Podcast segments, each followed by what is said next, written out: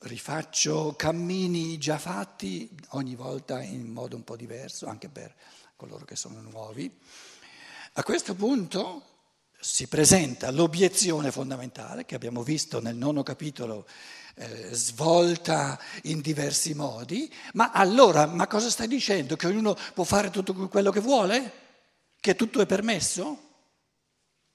No, non ho detto questo io. E ci siamo, abbiamo, l'abbiamo esercitato insieme, ci, ci eravamo accordati che così come non dovrebbero assolutamente esserci norme, perché non esistono, così devono esserci dei divieti, delle proibizioni. Scrivo la lavagna, divieti. Abbiamo addirittura, se ben mi ricordo, cercato tutti i sinonimi di divieti, proibizioni, eccetera. No? Grazie che mi avete qui. Questa bella lavagna, ma è nuova la lavagna.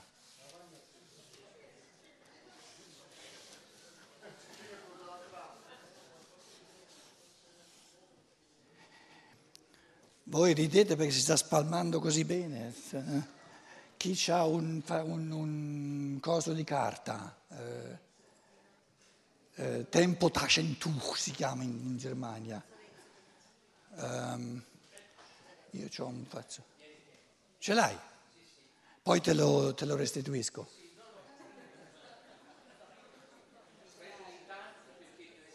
come uno che chiese, c'hai un, un, un rotolo di carta eh, eh, del gabinetto che poi te la restituisco. No, no, ah sì, questo, ok, ok, ok.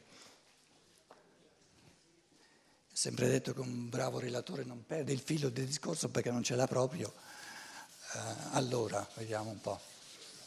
Um, dai, un pochino meglio ci siamo, dai, via.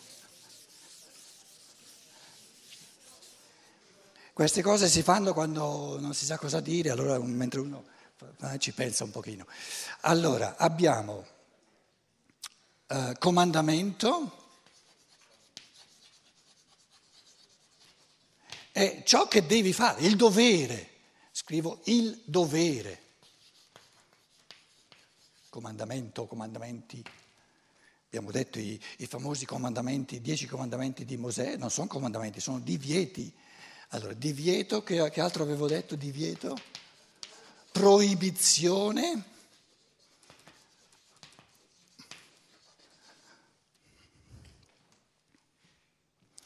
Il comandamento dice ciò che devi fare.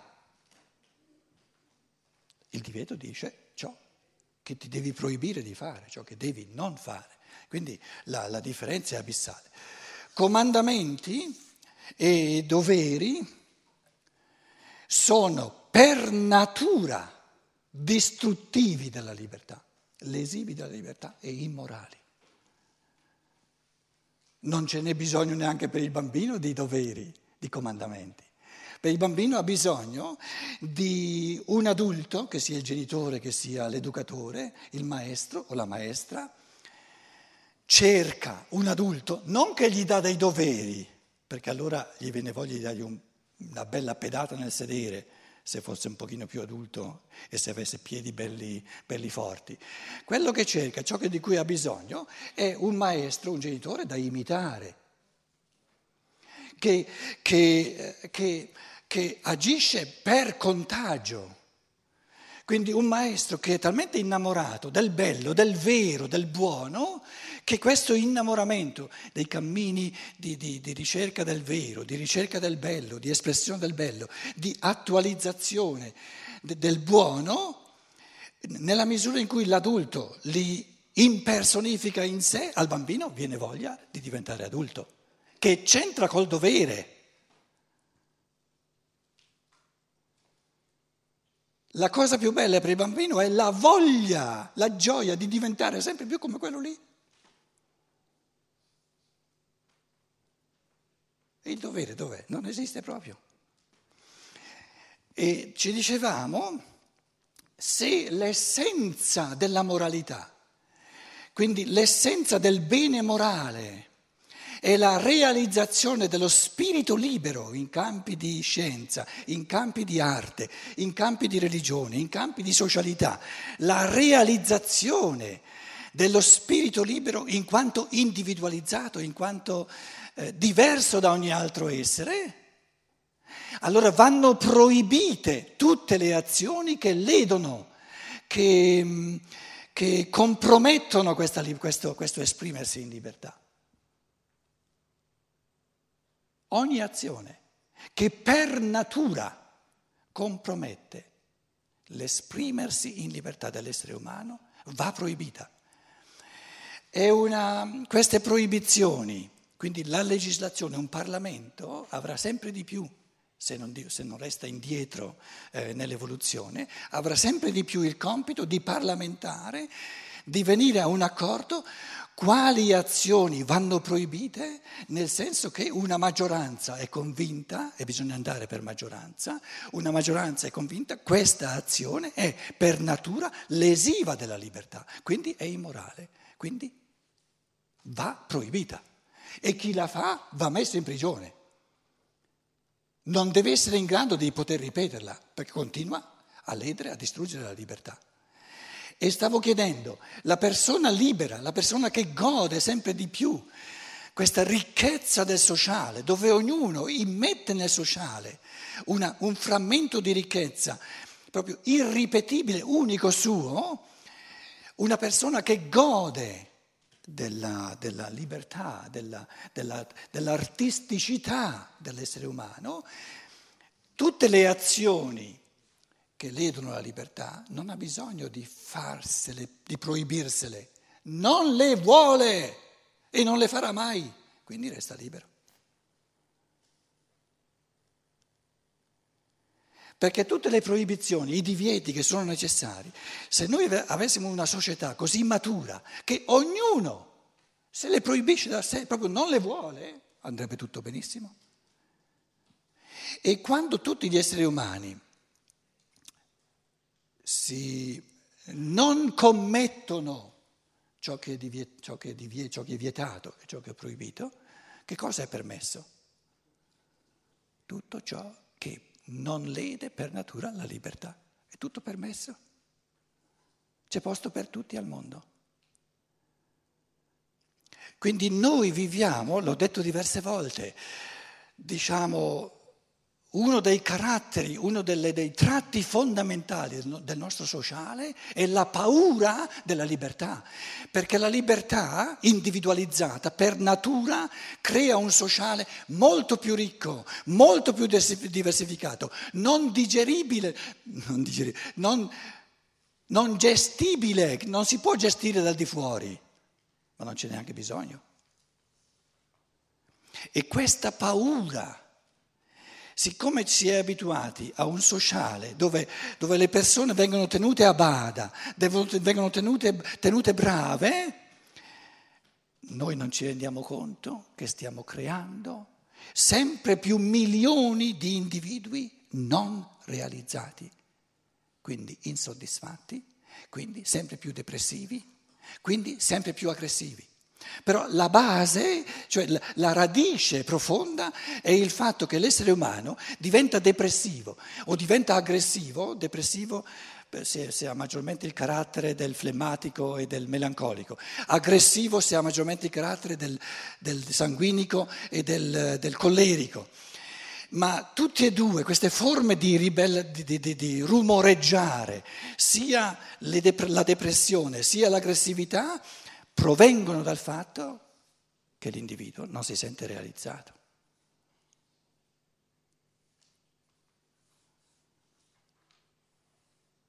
E ancora più a monte c'è la testa bacata che da sempre ha pensato tu ti realizzi, sei a posto nella misura in cui osservi i comandamenti, fai il bravo, osservi le leggi.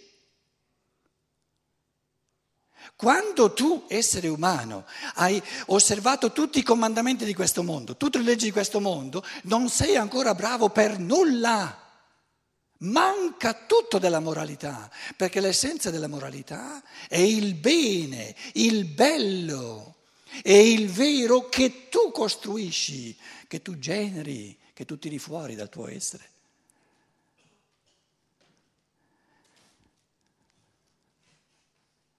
Il morale comincia dal punto in cui il mondo mi lascia in pace e io lascio in pace il mondo. Allora comincia il morale.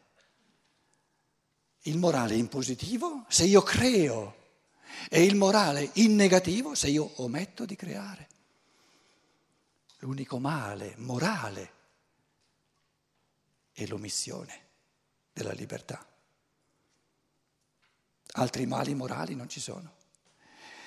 Neanche il, il, prevaricare, neanche compiere azioni proibite è un male morale. Perché l'ide non la moralità, ma il fondamento della moralità. Attenersi ai divieti, attenersi alle proibizioni è la base della morale, è ciò che permette a ogni essere umano di costruire il fattore morale, costruire moralità creando come spirito libero.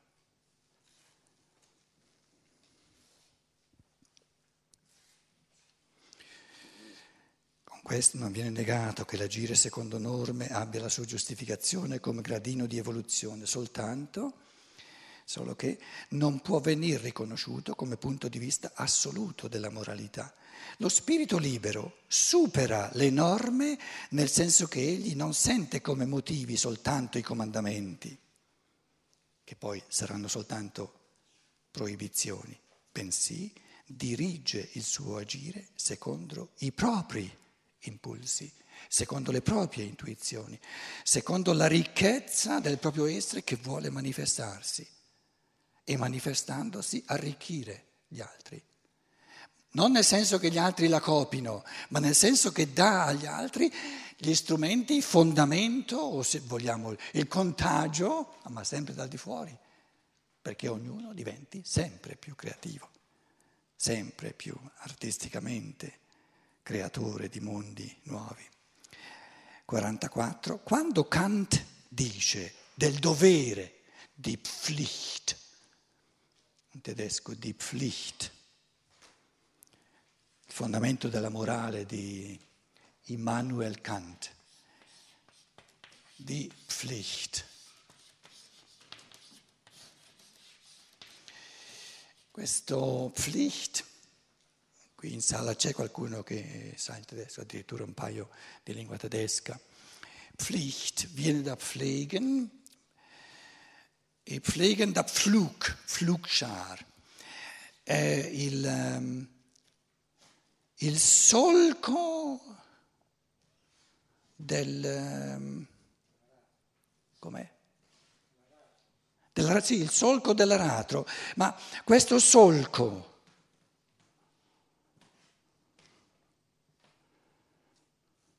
mantieniti nel solco tracciato, cioè ciò che gli antenati, il modo di, il modo di comportarsi consueto.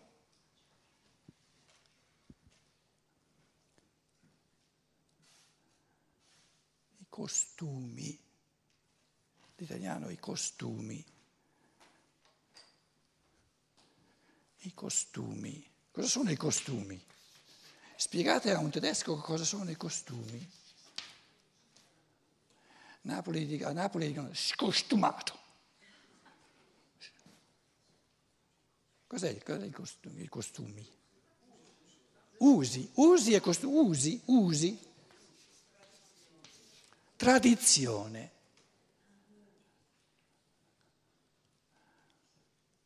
Mettiti in riga. Ecco il solco. Segui la falsa riga. Segui la falsa riga di ciò che è stato collaudato. Vuoi mica inventare il mondo tu adesso come se non... È stato collaudato, le, le, generazioni prima di te hanno provato tante cose e poi hanno, hanno trovato questa falsa riga, questo solco.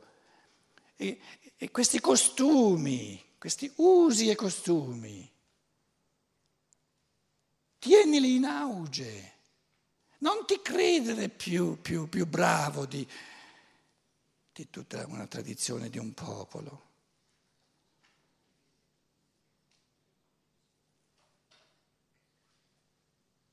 Conclusione, l'individuo è sparito, non nasce neanche, non esiste, non c'è.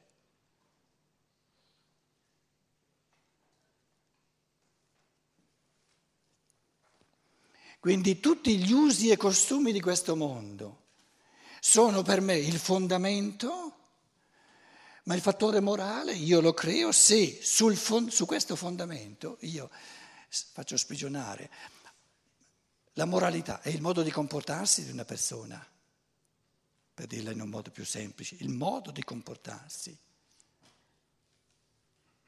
Adesso una persona in un dato giorno, in una data ora, in una situazione di vita, chiede come mi comporto, come mi devo comportare, ancora di più col devo, dovere, come mi devo comportare. Punto di domanda. Ma scusa, il Galateo l'hai studiato o no? Segui il Galateo. Usi e costumi, usi e costumi.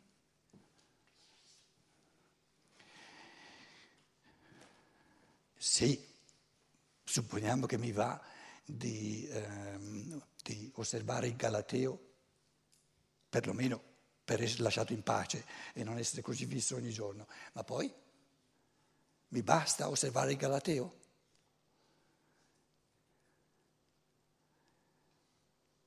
Sono venuto al mondo per osservare il Galateo? No, ci sono le leggi dello Stato.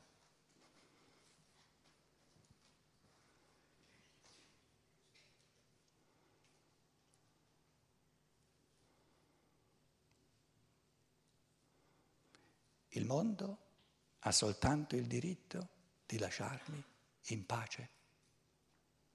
E io ho il dovere di lasciare ogni essere umano in pace. Altri diritti e doveri reciproci non ci sono, non ci sono mai stati. Sono solo ricatti. E adesso il mondo mi lascia in pace allora non esiste. Questo devo viene dal mondo, viene dagli altri che mi dicono devi, devi, devi. Via! Come mi comporto? Come mi comporto? Come mi comporto? Già meglio. Abbiamo fatto un enorme passo in avanti. Come mi comporto?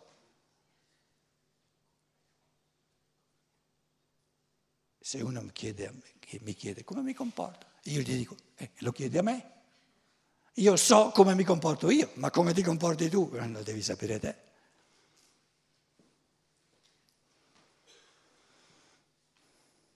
Fa quello che vuoi. Basta che non fai azioni proibite. Tutto il resto è permesso.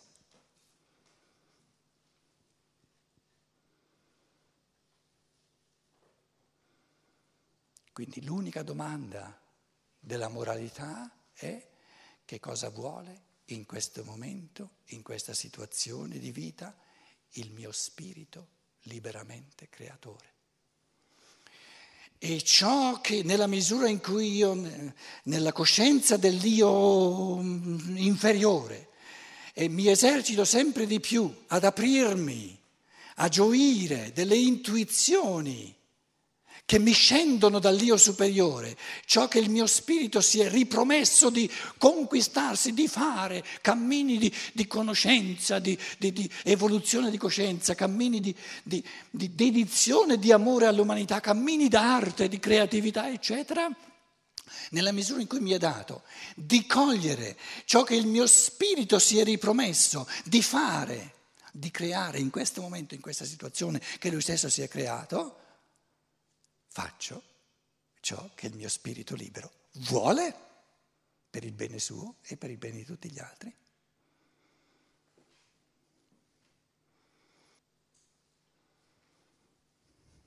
Cosa vuole il mio spirito?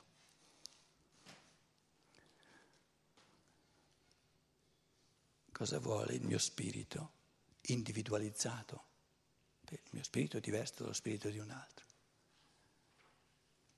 Cosa vuole lo spirito dell'uomo? Evolversi senza limiti. Ci può essere una volontà migliore, più buona, più morale di questa? No?